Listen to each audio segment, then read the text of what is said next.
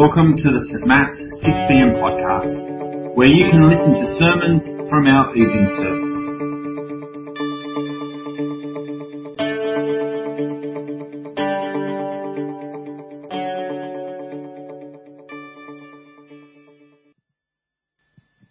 Hello, um, I'm Abby and I'm reading the Bible today. We are reading Philippians 1, verse 1 to 11, as well as 27. Paul and Timothy, servants of Christ Jesus, to all God's holy people in Christ Jesus at Philippi, together with the overseers and de- deacons, grace and peace to you from God our Father and the Lord Christ Jesus. I thank my God every time I remember you. In all my prayers for all of you, I always pray with joy because of your partnership in the gospel from the first day until now, being confident of this, that he who began a good work in you will carry it on to completion until the day of Christ Jesus. It is right for me to feel this way about the gospel. I have found you in my heart, and whether I am in chains or defending and confirming the gospel, all of you share in God's grace with me. God can testify how I long for all of you with the affection of Christ Jesus. And this is my prayer that your love may abound more and more in knowledge and depth of insight, so that you may be able to discern what is best and may be pure and blameless for the day of Christ, filled with the fruit of righteousness that comes through Christ Jesus, the glory and praise of God. Verse 27 Whatever happens, Conduct yourselves in a manner worthy of the gospel of Christ. Then, whenever I come and see you, or only hear about you in my absence, I will know that you stand firm in the one Spirit, striving together as one of the faith of the gospel.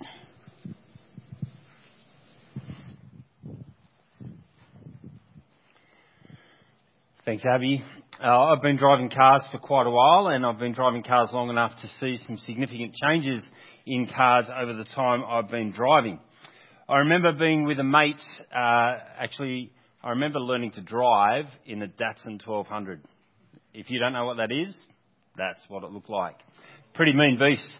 We used to call them daddos because that's what you did.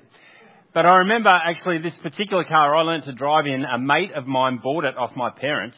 And I remember being with him one day when he owned a car and we were driving not too far from here actually on Pennant Hills Road with a piece of string hanging out the window. The driver was holding it and it was attached to the throttle underneath the bonnet because the accelerator pedal wasn't working. Now, it wasn't one of the smartest things we did, I admit. But my point is that back in the day, you were much more able to be active in the driving experience. Something went wrong, boom, you could do something to fix that problem. But as we move more and more towards autonomous cars, driving is becoming more and more automated and passive. And the analogy I want to make isn't about what car you drive, right? Just hear that first and foremost. The analogy I want to make is that the same can be true of our spirituality. That, as John said last week, we tend to live in a culture and we tend to idolize comfort. We tend to like that passivity. But the church in Philippi, who we're going to spend some weeks looking at in this letter to the Philippians, were not comfortable. They were uncomfortable. And they weren't passive in their ministry in the gospel. They were active partners in the gospel.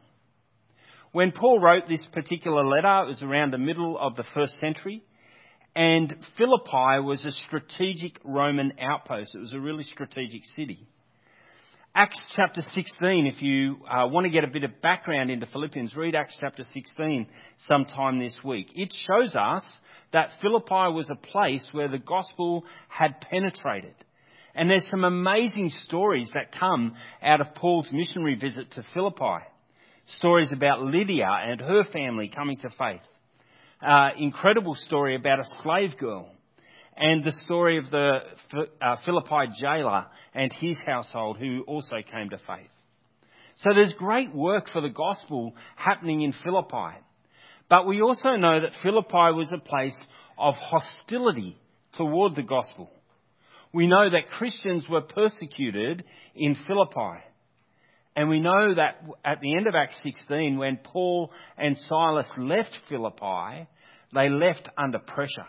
They were essentially shown the door. Here you go, off you go, see you later. But now Paul writes to these people, some of whom he would remember from his missionary trip to them. He writes to the church in Philippi and he addresses them as God's holy people or the saints. It's a beautiful term and while it's there at the most, uh, while it's there at the start of most of Paul's letters, it's just worth reflecting on. Perhaps even it could become a meditation for you on what it means for Paul to say that these people in Philippi, with all their struggles, are the saints of God, are God's holy people. That's how he writes to them. And he writes to them as a church, that is, he writes to them corporately. Our world of hyper individualism tends to read the word you in the Bible and think it means me, right? But most of the yous in the book of Philippians are plural. That is, they're talking about the church, the group of people. And I just encourage you as we go through the book of Philippians, if, you, if you're not sure, err on the side of it's probably a plural, not a singular, as we read through Philippians together, because Paul's writing to them as a church. Paul's writing from prison. He's in chains as he writes this. He faces difficulties, and the church at Philippi face difficulties. But Paul is encouraged by their faith and he wants to spur them on. Many have said that the letter to the Philippians is a letter about joy because the word joy appears 12 times in four chapters, so it's pretty regular.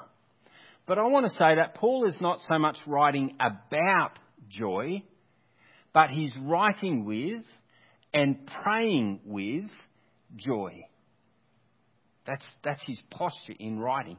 He's joyous about what God has done in the Philippians. And he prays with joy for them. If we want to get our head around what Philippians is actually about, what Paul's key idea is, then we go to Philippians chapter 1 verse 27, which Abby read for us before. Whatever happens, conduct yourself in a manner worthy of the gospel of Christ. Paul knows that following Jesus isn't easy. It wasn't easy for them back then, and it's often not easy for us today. Paul knew that persecution thumped, sometimes for them quite literally, on their door. Paul knows that human hearts are drawn to all sorts of idols, not least that idol of comfort. And so, therefore, Paul knows that God's people, even if they are his saints, his holy people, need encouragement, need to be spurred on, need to be reminded to live a life worthy of Christ. Because Christ is worthy. And so that's why Paul writes this letter. At the start of the letter, Paul says that the worthy life is all about partnership. You can see that in verse 5 and verse 7. The word that he uses here is the word that we sometimes translate as fellowship in both verse 5 and verse 7, the word partnership and, and share. And I was tempted to use the word fellowship, except I think sometimes we have this kind of flowery view of fellowship, that it's all about being nice and kind of vaguely connected to each other, having a nice chat or something. And if that's what our view of fellowship is, it really misses the punch of what Paul is saying. And so I think partnership's a better word for us. That's what, that's the essence of what Paul is getting at here. That the Philippians have been in partnership with him. And for Paul, partnership is robust. It's not that flowery type thing. It's, it's robust. It's, it's like driving a Dado 1200 with a string attached to the throttle. You're actively involved in what's happening. Partnership requires involvement. Living a worthy life is active partnership. The Philippians were active partners financially, they were active mission partners, and they were active prayer partners. And we're going to have a think about those three things. In verse 4 to 6, Paul says, In all of my prayers for all of you, I always pray with joy because of your partnership in the gospel from the first day until now. As soon as they heard the gospel, their partnership started. And it hasn't stopped until now, and that's why Paul is so joyous as he writes. Well, I say that the last thing to be converted is the wallet, right? I guess that still works. I was thinking, oh, that doesn't really work so much anymore. People don't carry around wallets. But you probably have an app on your phone called a wallet, right? It's the same thing. Last thing to be converted is the wallet. Money is so hard for us to give away. We are so attached to it in our world. And often, my observation, both of my own life and of others, is that it often takes years for Christians to develop mature patterns of Christian giving. But not so with the Philippians. From the first day, they were active in partnership. And we know that from the first day they were active in financial partnership. If you've got your Bible open, flick over to Ephesians 4:15. If not, it'll come up on the screen. But this is what Paul says to them. In the early days of your acquaintance with the gospel, not one church shared with me in the matter of giving and receiving, except you only. What a powerful and long standing partnership the Philippians have had with Paul. One that's been incredibly special and meaningful and encouraging to him because they didn't take years to partner financially. They partnered with him in the matter of giving and receiving from the very start. We might be tempted to think, well, perhaps the Philippians, being a strategic town and whatever, perhaps they were rich, perhaps they were well off, perhaps they had the means to be able to partner with Paul like that. But 2 Corinthians 8 tells us something different. In 2 Corinthians 8, Paul praises the, Philippians, the Philippian church as part of the general Macedonian church. He says this even in the middle of trials and poverty, you partnered with rich generosity. The Philippian church was poor, yet they partnered financially with Paul for the sake of the gospel. Why? How did they do that? Well, I think that the world changing message of Jesus so gripped their hearts that it resulted in life changing generosity. They were so overwhelmed with joy, joy that overflowed from them, joy in Jesus, that they willingly gave of what they had, even while they had little. They had more joy in Jesus than in the comforts of this world. The financial partnership of the church at Philippi is a challenge to us. Recently, I've been encouraged by the increased per head financial giving here at St. Matt's and what that says about our partnership in the gospel. And you can see that on the graph. It compares uh, per head giving at St. Matt's in 2019 with the Diocese of Sydney, other Anglican churches across Sydney, and compares this in 2022. And you can see the increase Uh, for us here at St. Matt's. And I'm so thankful for that, for the way that we're increasing our financial partnership. But I also want to say that 2023 has been a tough year for St. Matt's. They're 2022 figures. Our 2023 figures tell us that we're behind budget, that we're behind where we were financially 12 months ago, and that we've started eating into the reserves that we had set aside for another pastor. We're not in a great place. And your church leadership, I want you to know this, your church leadership is very conscious of the broader financial environment in which we find ourselves. And so, with that in mind, one of the things that we've done is we've decreased our Thanksgiving Day targets for this year. Now, I know that St. Matt's is a generous church. Each year over the last five years, when we've had Thanksgiving Day, You have exceeded the targets. I know that you're generous. I know your hearts are generous. And so maybe the targets won't make any difference anyway. But we just want to say to you, we get it. We get that it's tough at the moment. It can't always be more and more. It can't always be bigger and better. But we're also conscious, as we know you are, many of you are, of the infinite worth of Jesus, of the utter and indescribable worth of Jesus. And so we don't want to put limitations on what He might do in our hearts, even in tough financial decision, uh, situations.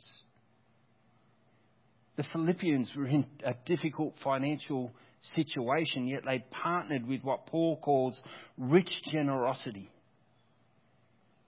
And so we want to allow God to keep growing our hearts, that He might grip us and grow our hearts just like He did the Philippians.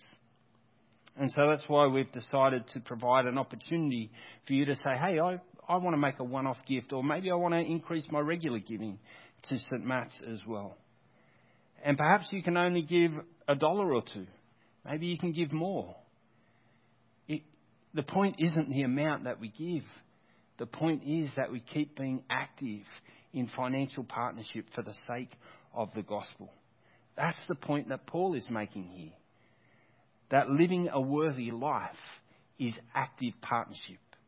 And it's no less than active financial partnership.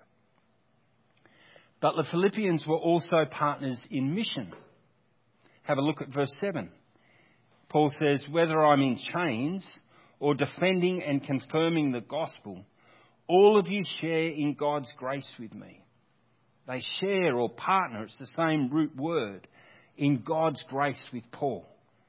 Whether in prison defending the gospel, or whether he's out confirming it in a bold proclamation, they are partners with him. Now we've got to understand that this is more than just a hashtag type partnership. You know, it'd be easy for them to say, yeah, we stand with Paul. And that's the extent of their partnership. But their partnership is way more than that. Their partnership is supported with action. And to help us understand, Philippi is not an easy place to be a Christian, particularly not in the first century. There were demonic powers at work. People were antagonistic to the message of Jesus. Paul and Silas, when they preached Jesus, they were beaten, flogged, and unjustly imprisoned.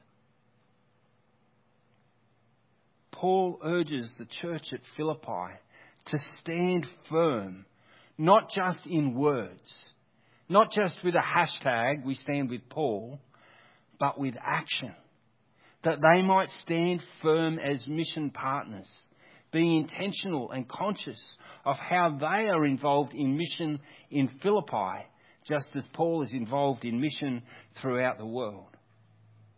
Paul urges them to live not just for the day and the comforts of it, but to live for the day when Christ returns.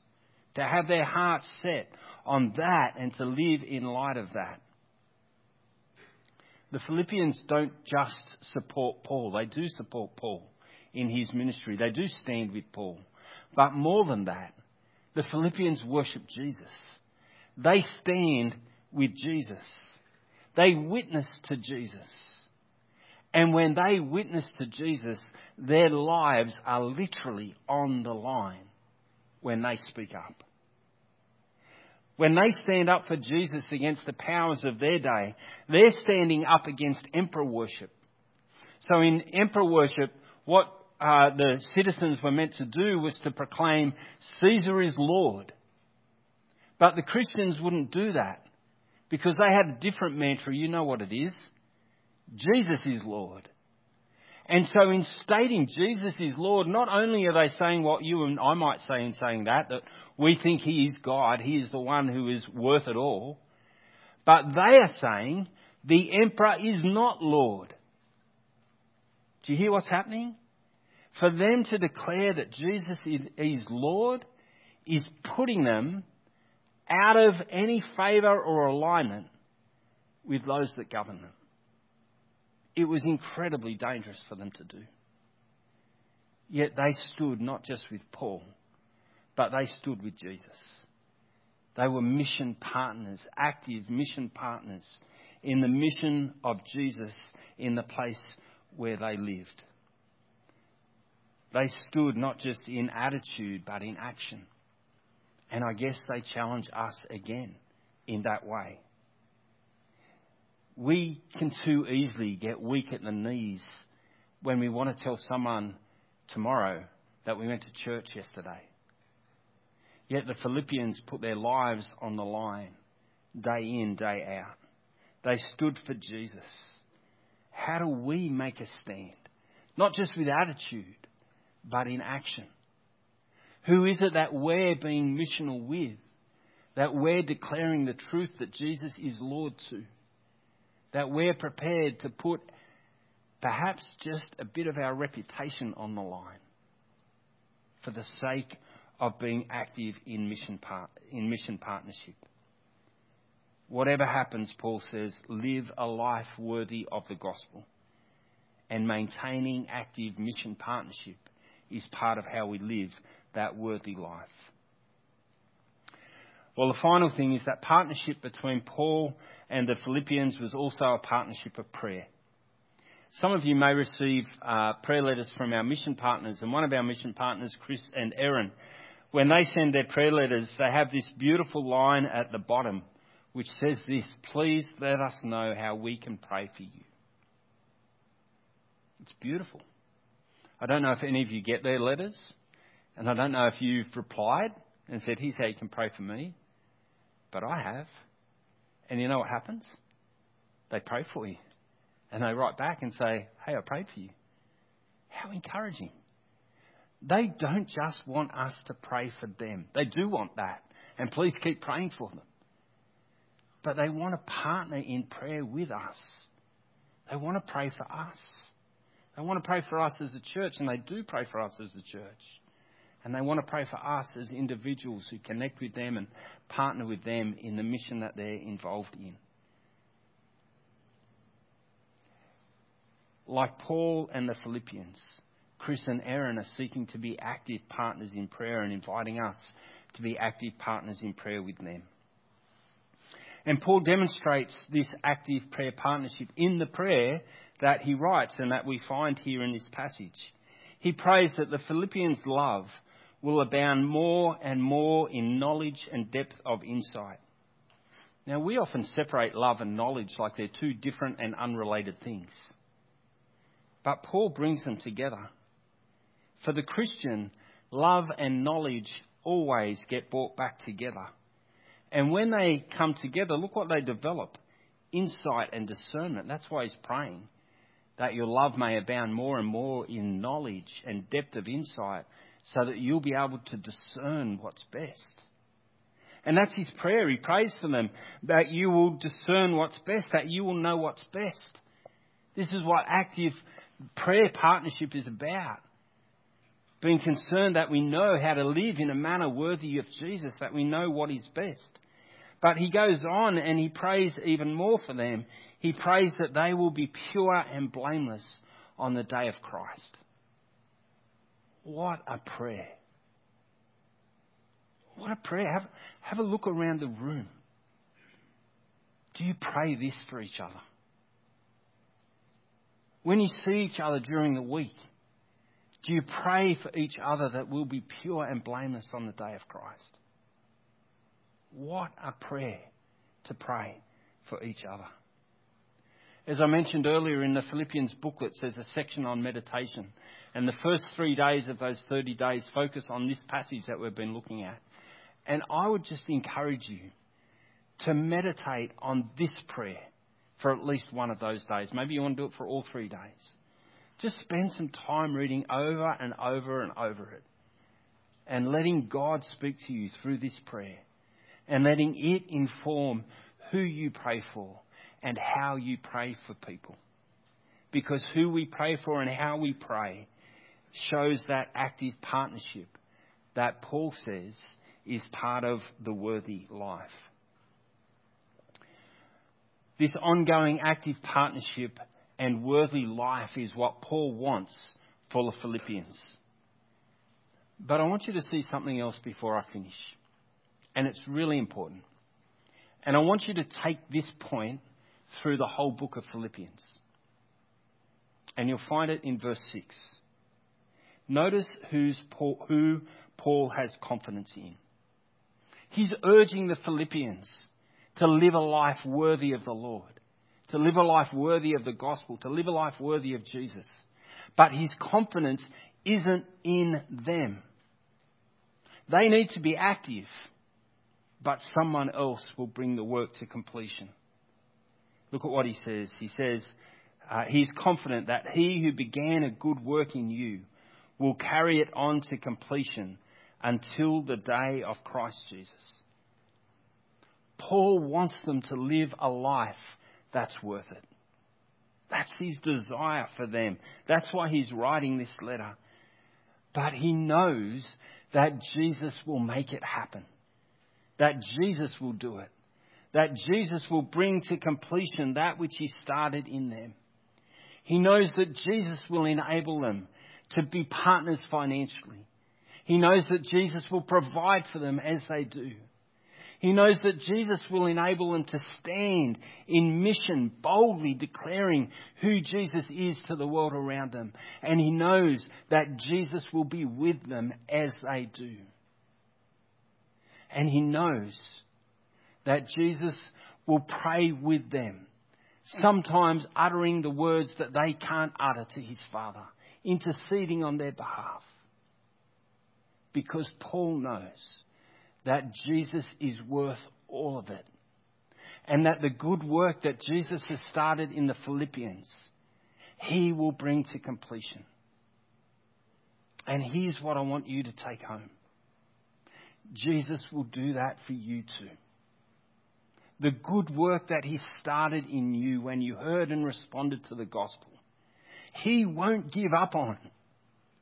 It's too precious. He is worth too much. And so He will work with you. He will bring it to completion as you step into active partnership. As you step out financially, He will provide for you. As you step out boldly in mission, He is with you and He will give you the words to say. And as you step out and partner in prayer, He will go before you. And those times when you can't have words, when words don't come, He will intercede on your behalf. He wants us to live a life that that's worth it. All because He is worth it. Let me pray. Lord Jesus, thank you that you are worth everything, that you are worthy of all our praise that you are worthy of all glory and all honor. Everything belongs to you. Thank you for the joy of knowing you. Thank you for the joy of being able to live for you in this world. Lord, when we've slipped into autopilot, autonomous mode, Lord, stir us up. Enable us to step into active partnership. Help us as we think about finances, mission, and prayer, that we might be active in all of those, that your name, Jesus, might be lifted up, that people might see how good you are, that people won't look at us and think we're worthy, but they'll look to you and see you as the one who is worth it all. And we thank you, Lord Jesus, for who you are to us. Amen. Please stand and sing.